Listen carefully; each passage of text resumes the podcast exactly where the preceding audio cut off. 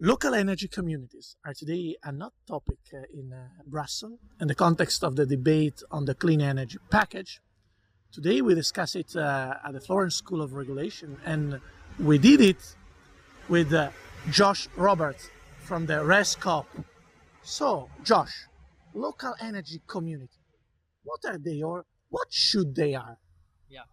Uh, well, there's many things I can add. Um, I mean, first, it's worth saying what mainly we do. I think most of our members are active in the renewable energy sector, particularly in community projects which generate renewables. Um, this has a particular added value. For instance, there's a study in Germany which shows that locally owned uh, renewable energy projects can produce and maintain eight times the local benefit for the communities. So, what this means in concrete terms is more financial resources to undertake some of the heavy lifting uh, in the energy transition, such as energy efficiency improvements uh, and energy savings, uh, housing renovations, both in private and public buildings. So, this is really where we start. But, um, but it doesn't end there. Uh, we have a lot of uh, a lot of tasks to undertake in the energy transition as a whole. Um, and we have we have seen that citizens are just going to become more active in the energy sector. For instance, we conducted a study last year which showed that about by 2050, almost 90%, I think it's like 85% of citizens will be active in the energy sector some way. So what we need to do is foster a policy and a regulatory framework that enables these actors to to participate in the energy transition and also to benefit from it, both on an individual consumer level, but also at community levels. So, in your view, Europe can really benefit from the growth, the expansion of this energy community. Why should Europe foster them otherwise? Yes. Um, well, the energy transition, as everybody knows, is no easy task. It will take literally everybody to to participate. Uh, so you need the everyday citizens to be involved. Um, it also goes without saying that the EU, you know, it has a real opportunity to make itself more relevant for the citizens.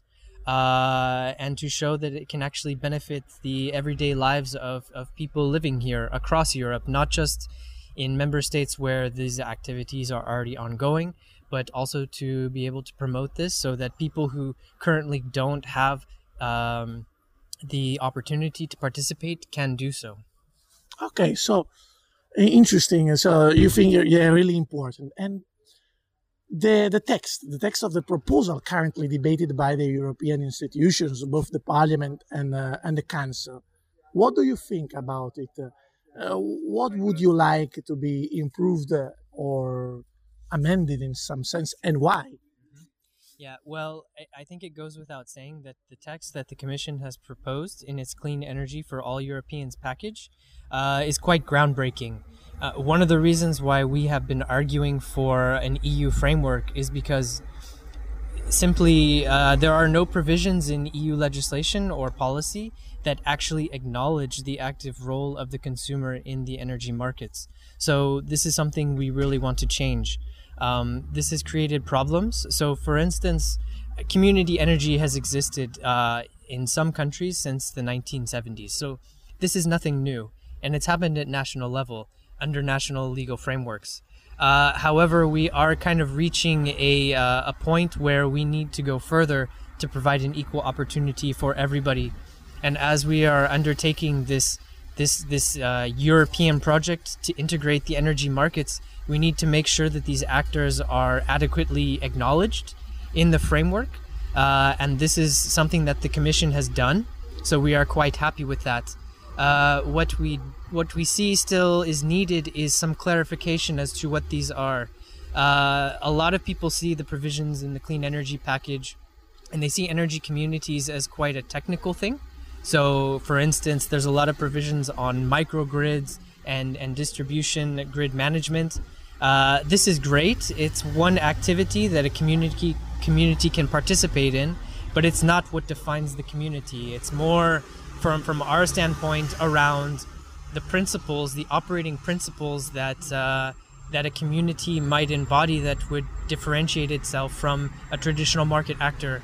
Uh, and what I mean by this is really a foundation in cooperative principles, uh, which engender uh, uh, uh, voluntary and democratic participation by all members who are willing to to put uh, something in economically and to take responsibility for participating in the enterprise uh, and being able to to benefit uh, mutually from that not just as an individual participant but as a member of the community this it's really more than the for-profit motive of engaging in the industry and this is something you don't see uh, so we need to make sure that uh, that this is done right in the legislation. So we need to clarify some things.